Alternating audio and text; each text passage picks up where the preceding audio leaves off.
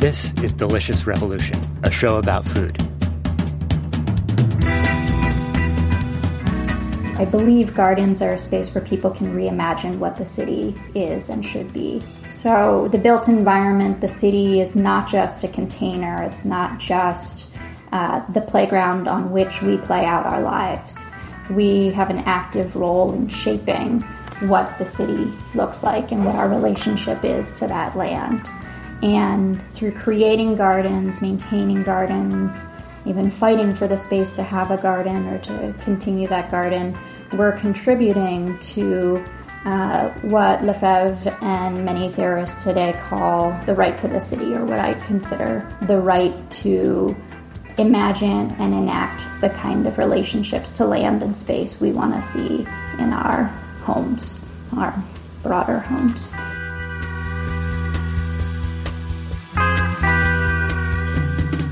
Delicious Revolution is a show about food, culture, and place, made by Chelsea Wills and me, Devin Sampson. We talk with people who work in and think about all aspects of the food movement, including farmers, chefs, artists, and activists, and who have a vision for a different food system. This first season of Delicious Revolution, we talk to friends who are deeply engaged with many aspects of food and who have inspired us over years with their thoughts and stories. You can subscribe to Delicious Revolution on iTunes or your favorite podcast app and you can find us at deliciousrevolutionshow.com. Welcome to Delicious Revolution, a show about food, culture, and place. This is Chelsea Wills here today with Michelle Glowa at her home in Santa Cruz, California. Michelle Glowa is an assistant professor in anthropology and social change at the California Institute of Integral Studies. Her research interests include critical political ecology, urban social movements, and agri food studies. Her work uses interdisciplinary frameworks to explore dynamics between activists engaged in changing the landscapes of cities and food systems and the contemporary institutions with which they interact. Michelle approaches her research with over a decade of experience working with food justice and urban agriculture organizing in the United States and Mexico. Specifically, she focuses on the dynamics of land access and property rights, shifting land use and development in food justice organizing. Michelle received her BS in Natural Resource Management and Political Science from Colorado State University and her PhD in Environmental Studies from University of California, Santa Cruz. Michelle and I met while working together in a research cluster focusing on critical sustainabilities, looking at the real and imagined past, present, and future of what sustainability is in California. I want to begin today by recognizing and remembering activist and urban garden champion Grace Lee Boggs, who just died at 100 years old in her house in Detroit. When I started thinking about our chat today, I kept thinking about her and the way her words feed into the conversation we are about to have. She said, The time has come for us to reimagine everything. We have to reimagine work and go away from labor. We have to reimagine revolution and get beyond protest. We have to think not only about change in our institutions, but changes in ourselves. So, welcome to the show, Michelle. Thank you. So, let's start by talking about urban agriculture. What is it? Who does it? And why do people do it? Sure. Um, and before we do that, thank you for starting off with Grace Lee Boggs. And I just want to recognize what an important influence she has been in my thinking in my life. And I did work with urban gardeners in Michigan uh, outside of Ann Arbor and connected with lots of the urban agriculture community in Detroit at that time. And um, just her, Grace Lee Boggs' presence as a decades and decades long leader in creating positive social change across the country could really be felt in the gardens in that city. So, urban agriculture, what is it? Who does it? That's a, a big question, a big answer, um, and, and multiple answers. Um, but one simple definition of urban agriculture is the growing and distribution of food or agricultural products in the city or around the city in the peri urban areas. And urban gardening and the production of food has happened in different communities, by different populations, different groups of folks. Um, in the United States, uh, since, well, agriculture was happening here pre colonization, right, in many ways. Post colonization and in, in the industrial cities, urban agriculture has had a major presence in the US since the 1890s. And there's been at least seven major waves of urban gardening that have occurred with lots of municipal and federal government support for that gardening. So, for example, um, in World War II with the Victory Gardens, which is probably an example many people have heard of, there was over $4.5 billion of investment into gardening across the country from federal and municipal governments.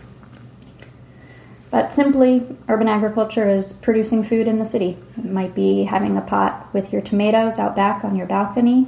It might be a 14 acre farm in downtown Los Angeles that uh, includes 350 families growing food for their subsistence. Well, that's a really good place to start because um, it looks so many different ways, right? And mm-hmm. it, it sounds like to me, when looking over your work, a lot of what it's about is um, these negotiations of what that impact has been on cities over time and um, what people imagine from those spaces, I guess. So, could you talk a little bit about what you think those impacts are, or give a few examples of different ways that's looked? Mm-hmm.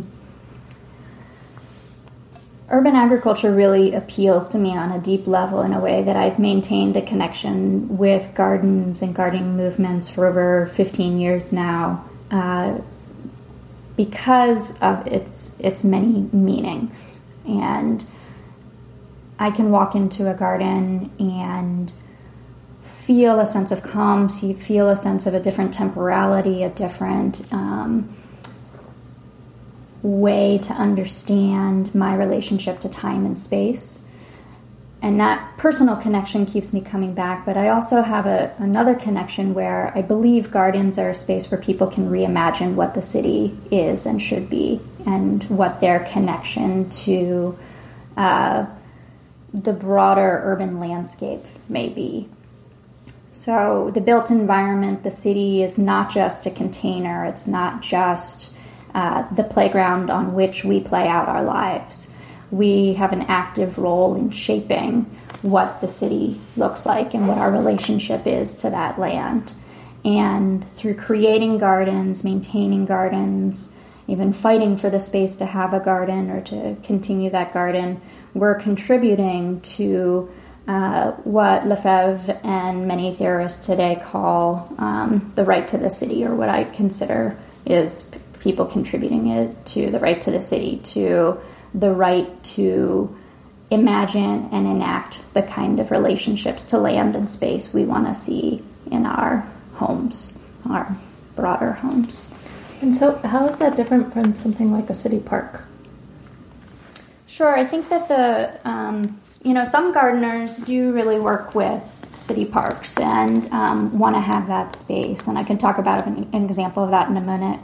Um, but the gardeners engage multiple strategies for accessing land. So, working with municipal parks and recs department might be one. Through looking at the the whole scope of strategies that gardeners are using, you can see though that it's much more about community groups, collectives, in the case of my research, um, and I don't mean organized collectives, but I mean groups of individuals committed to working together. Um, using uh, the tools at their disposal to to um, to create gardens to reshape uh, the built environment towards a more sustainable, towards a more just uh, future. Many years now, about six years, I believe, um, telling the Parks Department that community groups near the parks uh, would like to and should be able to use part of the parkland to grow food, to uh, support what the group feels is community self determination or social determination of the space. So they're wanting to reclaim public land to use it for the neighborhood good. And and parks are there for the community good, right? And provide space for recreation, space for connecting with nature. And what they've seen is that there's been an underinvestment from the city in that public land, and the parks are not being taken care of the way they should be. And, and I've talked to task force members who both see that as a problem and like, like to see the city reinvesting, but would also like community members and neighbors to be able to use that public land for their own good. And so that's one example. Um, folks that are also on the task force have talked about how it's not just public land, though. It's not just the parks. If there's private land, vacant land that's been left. Um, left vacant and maybe fenced up, or maybe it's just left open and there's trash collecting on the property, or um, other uses that the neighborhood doesn't see as conducive to what the sociality uh, that they want to cultivate is. Then uh, these folks that I've talked to have said that it's it's not just an opportunity; it's their responsibility to take back that space and turn it into a garden, turn it into a place where positive community interactions can happen. And I see that as part of Right to the City because people are looking at the urban landscape not just in the dichotomy of public or private land and saying, well, we can work with the city to gain access to public land or work with landlords to gain access to private land, but are saying the city is a landscape that we have an interest in and we have a responsibility in creating our communities. And I think that's an example. I think that brings up uh, some ideas about like negotiating what ownership means, right? So let's maybe let's talk about let's talk about the Gill Tract in that context, and uh, maybe you can explain what that is and how the ownership has been negotiated with that space. Mm-hmm. Well, to start off, I think of property as a social institution, as something that's not uh, a defined object. It's it's a social relationship, and so gardeners, um, among many other people, every, all of us really, are enacting property. We are creating property relations in our everyday actions, and uh, so the Gill Tract Farm is a farm north of Berkeley in Albany that's owned by the University of California and it's been agricultural land for the last 130 years, I believe. And the university has slowly been developing different pieces of it, and now would like to, on the remaining um, 10 acres, use part of that land to lease it for commercial development, to put in a grocery store, to put in some other developments over time. And that plan started to be developed in the mid 1990s. And since that time, folks have been organizing to say, no, this is prime agricultural land in the East Bay, and we want to see that land go towards urban gardening education and research. It was previously research land used for biological control, and um, so folks want to see that tradition of supporting alternative agriculture continue, but with a focus on the urban. Urban gardening is is blowing up, right? It's popular all across the country. Michelle Obama has a, a garden at the White House now. It's, there's funding for all kinds of programs. People know about school gardens. So Berkeley is uniquely situated that they could develop a research center or community engagement, education, and research center on urban food production, urban food consumption, um, alternative practices for sustainable gardening and farming on that site. And so people have been advocating that for that on the Gill Tract land. Just to clarify, so that's that land is a part of University of California, Berkeley. Yes. And it has been used over time by a variety of different groups, including researchers, and now it's currently being run by a community group in conjunction with the university. Is that right? Yes. So um, I might a, a few years ago now, the when the university started to move forward with plans for development, a group came to the land of students, community members, and uh, interested folks and said, "No, we don't want to develop. We're going to occupy the farm." We and they occupied the Gill tract for a few weeks and has have since then have sev- had several reoccupations of the land to say no, we don't want it developed.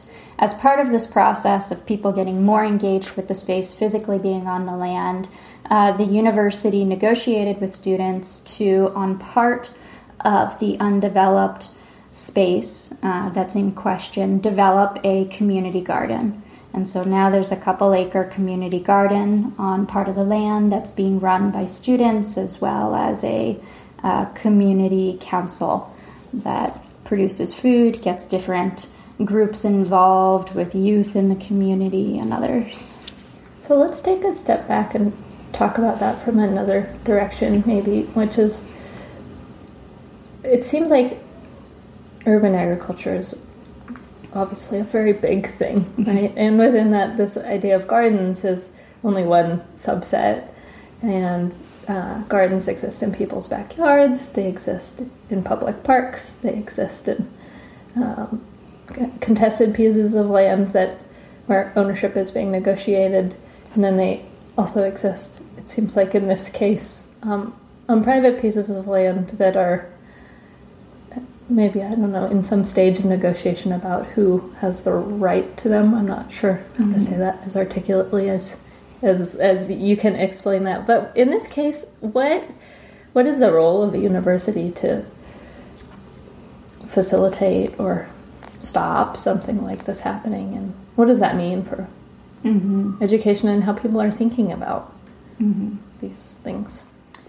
When I've spoken to people who are involved in Occupy the Farm and the student coalition that's involved with running the new Gill Tract Community Garden, they really emphasize that this is public land. It's owned by the university, but it's the University of California, which is our largest public university. Well, I'm not sure if it's the largest. It's, one our major public university system in California, and and the mission. Um, UC Berkeley was a land grant institution, and so it was developed with the purpose of helping people learn skills, at least in part, for farming, for connecting with um, agricultural work.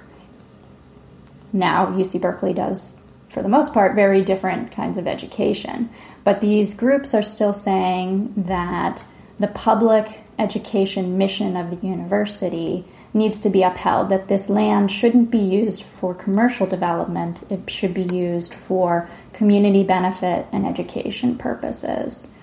Um, and so I see that as a negotiation of the meaning of public property. These gardeners are really advocating for certain uses and valuing the use um, for education, for food production, for community engagement. And the university is is struggling with are they going to use this for the commercial value for bringing in funding to the university or are they going to use it for what it's been used previously research and education michelle let's talk about the beach flats garden here in santa cruz that you've been involved with can you explain the situation at hand i don't i don't totally understand it yeah the, the beach flats community garden is a half acre garden located in the densest neighborhood in Santa Cruz, which happens to be down by the boardwalk. So it's um, also in the neighborhood that receives the most traffic and tourism during the summer. And the garden has been in existence since the early 90s, since 92. People started cleaning up a vacant lot. And the stories that I've been told are that on that lot, people used to dump trash, people would dump cars and burn them. Um, it was an area that was both an eyesore and a dangerous place for kids in the neighborhood to play or people to um, go out into. And so neighbors came together and cleaned up the lot and worked with children and developed a program for children in the neighborhood to start gardening there. So since 94, there have been youth and neighbors of beach flats gardening in this space. And I should note that Beach Flats, since the 1980s, has been uh, a location in Santa Cruz where many first uh, generation immigrants are moving. And so this is a lot of Mexican, Salvadorian families that are moving into the neighborhood. And so the garden is a real place of continuing the agroecological traditions and knowledges of those families. For example, one of the gardeners, Don Emilio, is from Durango, and he says that he didn't go to school as a kid. His school was the field. And his dad told him, What do you need school for? You learn to grow your food. And so he learned all of the ways to grow the milpa and different um, different plants, but really focusing on the milpa, so corn and beans for their family. And he brought that tradition with him. And he's doing that in the Beach Flats garden, teaching other people to grow with the knowledge that he has. So now the Beach Flats garden is under threat. Yes. So the land that the garden is on is Seaside Santa Cruz Seaside Company land, which is the company that owns the boardwalk here in Santa Cruz, as well as various other businesses and properties in town. And they developed an agreement with the gardeners at the beginning for a year to year lease and the city has been managing that relationship since 1994. So it was a a public community garden uh, for the last 21 years, um, but on a year to year base because it's owned privately by this company. They have requested the land back or said that they want the land back for their own agricultural and landscaping needs and uh, have given an eviction date for the gardeners of November 13th. So let's talk a little bit more about the neighborhood. Um, are there other public spaces in the neighborhood? Where do people hang out? Mm-hmm. What what are what are ways the garden has been used over these twenty five years that it's existed? Mm-hmm. The neighborhood, so like I said, it's a very dense neighborhood. Between there's there's two census block groups. So within about. Uh, a square mile or a little bit less, there's over 2,500 people, which for Santa Cruz is very dense. And um, within this, the beach flats itself, it, it it's um, there's and and the beach hill area. There's only one park, and it's a quarter acre park. Santa Cruz has a goal for itself in its parks master plan of having two acres of park space, open space for community members for every 1,000 people. So you can see this neighborhood, 2,500 people, quarter acre of park space, and the garden, 0.5 acres of green space and access. What has happened in the garden and who runs it and what does that look like? Mm-hmm. So the garden is um, both similar to other community gardens in Santa Cruz in some ways. It has about the same size plots as Trescony Community Garden, which is on the west side of Santa Cruz in one of the wealthier neighborhoods. And it's very different because the gardeners themselves have a different way of organizing and managing the land. So, Parks and Recreation is the technical manager of the space I have to say there's very little engagement from Parks and Rec in the space. Um, yeah, there's some signs up. I think they have dealt with funding issues. So it's really the gardeners that are managing it.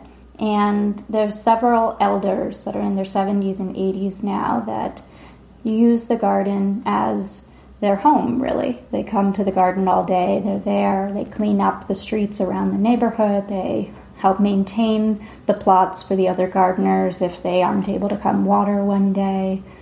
Um, so they're the leaders in a sense. Not in that they're directing how the space needs to be used, but that they're providing this great care for a community resource. So, describe that group of leaders. Oh. Um, so, like I mentioned, Don Emilio is one of them, and he's 73, and he's from Durango, and he's been here for a couple of decades now, worked for many years of his life at a restaurant in town in the kitchen, and has recently retired and spends his days at the garden.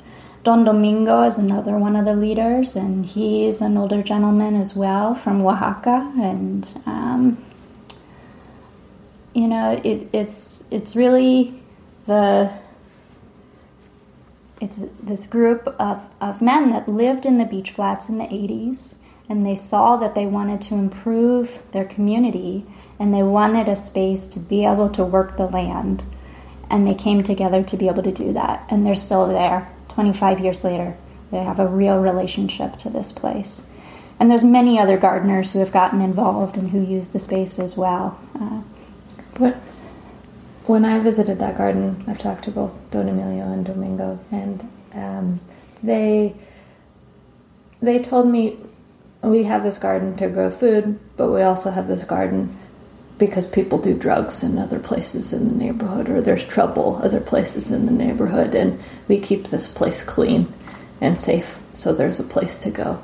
Get can you talk about the role of that garden there of this de facto park or this de facto safe space. Mm-hmm. The city has has talked about this history of the beach flats, and the beach flats still does have a reputation in Santa Cruz. People think of it as potentially a more dangerous area.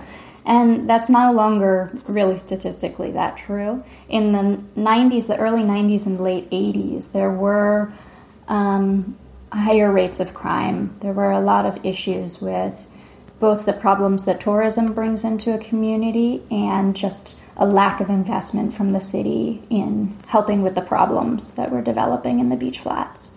And uh, the garden is one response coming out of the community, coming out of self organization of people living in that situation to address these problems, to create a space where people um, can connect in healthier and safer ways and and really enjoy being next to corn plants growing, feel the relaxation of that space. Um, I think before we mm-hmm. we we took a little break because we had a visitor from a cat, and we were talking about um, this idea of conservation versus participation, I guess, in these public spaces, and how tracing these traditions of access to land and usages of land, um, I guess aclo- across class lines, really. And for me, the Beach Flats Garden feels like this really clear example of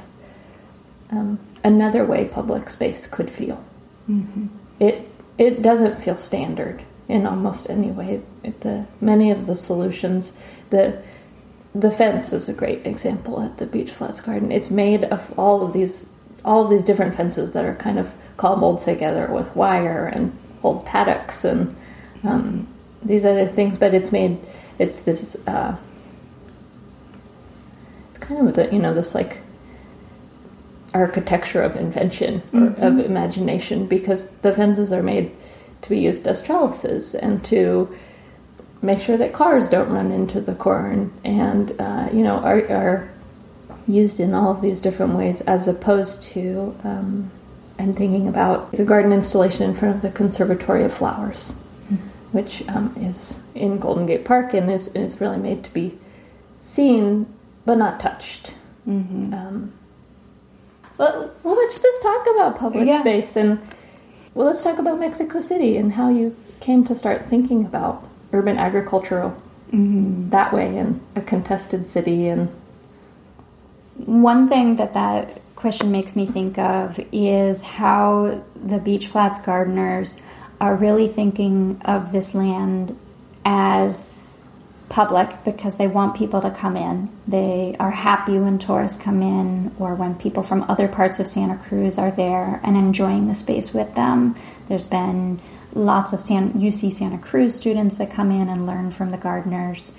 And the way they think of the public land um, and parkland is, is through a really active engagement with it, is through working the space and creating with the seeds, with the water, the nature that's in that space. So it's not a place that you come to to passively observe and uh, just enjoy the pastoral landscape or enjoy the trees that have been curated to create a certain sensation. Um, it's a place where they encourage people to come and pick and harvest and taste and plant with them if they want to. And uh, in talking about the histories of gardening, uh, I think that urban agriculture really has come out of many uh, racial and ethnic groups that have been marginalized in different ways, as well as uh, working class communities, and, and within these groups that have histories of planting for survival. So they're connecting with the earth and with space in a way that's growing their own food um, to either supplement or, in some cases, to really provide a, a good chunk of the amount of food that they're going to need. Um, Thank you, you saved it. Okay, yeah. in thinking about Mexico City, what one thing that it makes me think of in that in Mexico City is many of the displaced rural populations in Mexico are coming to the city to seek opportunities and are also gardening again to provide for subsistence, to, to provide for their needs. And and you can think of the Beach Flats Garden in the same way that this, these are displaced populations from rural Mexico and El Salvador. Many of the gardeners have stories of coming to the United States to try to seek better economic opportunity after the 1970s and 80s um, when trade with um, Mexico, in particular, with with look, now I'm going to mess up on what I'm talking about. All right, let's see. Let me try that. Um, Let's take a break for a second. Okay. We're back on the air again. the world's longest interview. um, we were talking about the beach flats. Mm-hmm. We were talking about this contested moment with the beach flats and Yeah, and one solution that the city is, is trying to come up with is is moving the garden and offering some alternative space. And there's some some logistical reasons why that would not work well for the garden. They've been improving the soil for 25 years now, and um, really working what is beach soil, so not very good, to the point of being able to produce massive amounts of food and um, be very alive. And there's mature fruit trees on the land that you won't be able to move. There's there's other trees around the garden that are some of the largest in the neighborhood itself. So there's challenges with that. Um, but I also wanted to think about the the quote that you mentioned from Grace Lee Boggs. I'm going to read it again just to jog my memory. The time has come for us to reimagine everything. We have to reimagine work and go away from labor. We have to reimagine revolution and get beyond protest. We have to think not only about change in our institutions, but change in ourselves. So when I heard this quote, it made me think last night uh, we had a seminar with our department discussing a reading by John Holloway. And in that, he's talking about how people are reimagining revolution towards creating cracks, towards creating cracks in the current capitalist world order or the way that we interact as a society through capitalistic relations. And, um, and one of the examples he uses as something that he's most inspired by is a community organized botanical garden and, and garden space in Puebla, Mexico. And it makes me think that the garden, the Beach Flats garden, is really similar to what's happening in Mexico City, where I did work for two years in many ways, where displaced people are coming together and thinking about how do they create places in where they live to meet their needs, and both their physical needs for food, but also their needs for community, for engaging in a space where they aren't just workers. Uh, making wages to be able to survive, but they're making things together that support the the deeper needs of the community. Yeah. Um, great. I think we finally got there with that question. Okay. Yeah. um, let's talk about what some of the pitfalls of of urban gardening have been and are, and uh, we're kind of circling back around to one of the things you ask in this chapter that I read about food justice that you that you just wrote. I'm like I'm killing it today with the. Good thing there's editing. Yeah. I'll just keep rolling. We'll just edit it all out. Um, okay, so in the chapter you just wrote, you talk about how gardeners enact land politics that can either reimagine or reinforce contemporary property relations. When I read this, I thought, what are the pitfalls of reimagining property relations, and how do how do gardeners and gardens run into those things, and also what are the possibilities that are implicit or explicit in those actions of mm-hmm. gardening together? So let's start with the pitfalls. Okay. I'll talk about an example um, of a debate that came up in, in San Francisco. So, property and, and maintaining access to one piece of land for a garden over a long period of time both creates the opportunity for gardeners to imagine their relationship to space and to have a sense of control and, and de- democratic engagement with land. Um, and also may create a hang up. So the um, the Hayes Valley Farm in San Francisco is a is a pretty well known case where the the city made an interim use agreement with gardeners to use a piece of land for three to 18 years. And the gardeners that they made this agreement with um, saw this interim use, this temporary use, as a good model. Um, and when they were asked to leave three years later, they agreed to do so. And um, we're happy that this space could be used as an example, as an inspiration, as an opportunity to show neighbors what urban land can be used for in terms of cultivating soil, cultivating uh, green space, food, community, etc.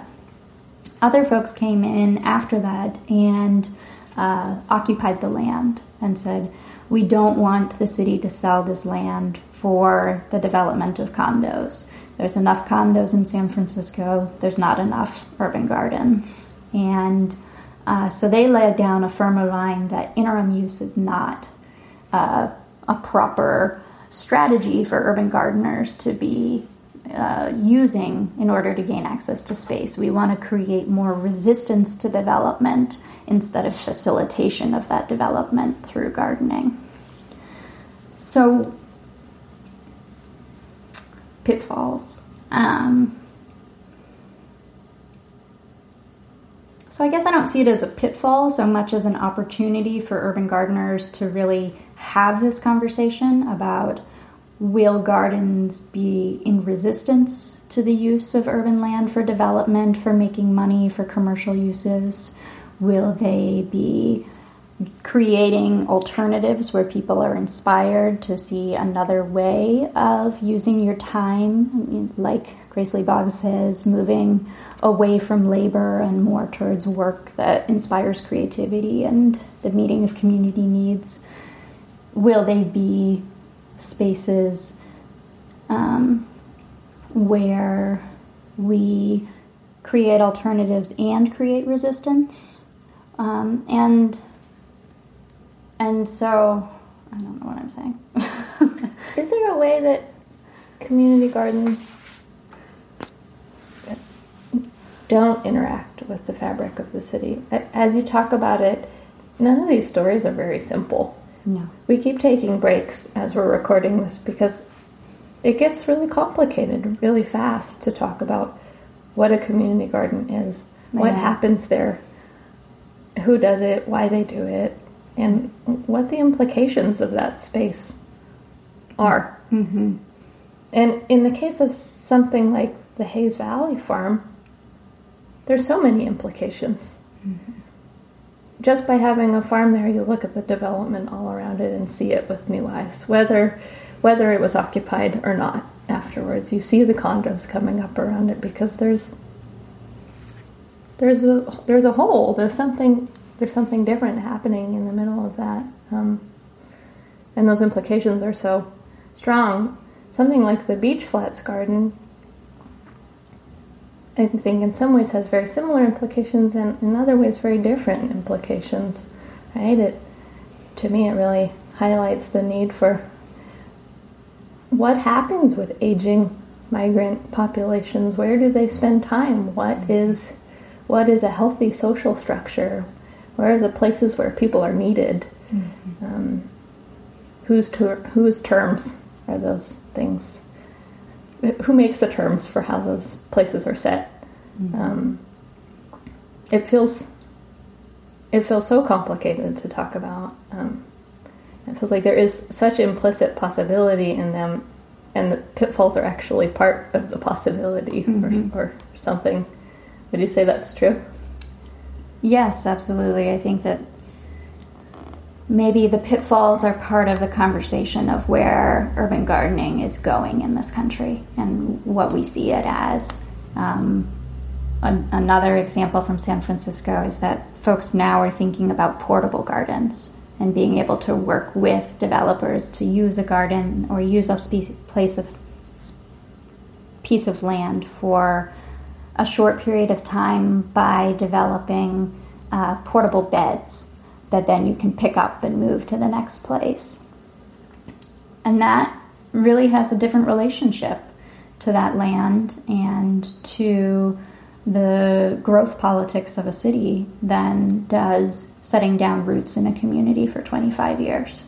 So these are comes back to an important question and a unifying theme across these different stories of the San Francisco Bay Area and Santa Cruz's. I'm including that in that is one of the hottest land markets in the United States and in the world right now prices for land are going up quickly, rents are going up quickly, we're in the middle of a housing crisis. And so space is uh, a prized commodity. How gardeners are going to relate to the rush for land, the rush for putting in commercial development into spaces, and at the same time, cities that have had pinched budgets for their parks and recreation departments, for their ability to invest in what were the traditional community garden programs that came out of the 1970s, um, is an, is a an essential question for gardeners today. Gardens aren't simple spaces. It's not just a place where a kid comes to grow carrots and see their food, although that's very important. They are part and parcel of building the urban environment and relating to these questions of development and land use. Well, I think let's end it there. Okay. That sounds great. Thanks okay. so much, Michelle. Thank uh, you. How, is there any way that we can follow along with what you're doing or what's next for you? Sure. Uh, to follow the story of the Beach Flats Community Garden, you can go to the website beachflatsgarden.com and um, you can follow my work from the California Institute of Integral Studies website, uh, looking up the Department of Anthropology and Social Change. I have a site there where I'll be posting blog updates.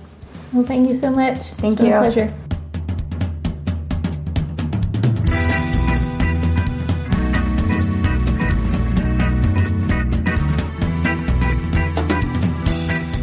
Delicious Revolution is a show about food, culture, and place produced by Chelsea Wills and me, Devin Sampson. You can subscribe to Delicious Revolution on iTunes or your favorite podcast app, and you can find us at deliciousrevolutionshow.com. You can get in touch with us there too. If you like Delicious Revolution and you want to help our show reach more people, please leave us a review on iTunes and send out a link on your favorite social network. Thanks for listening.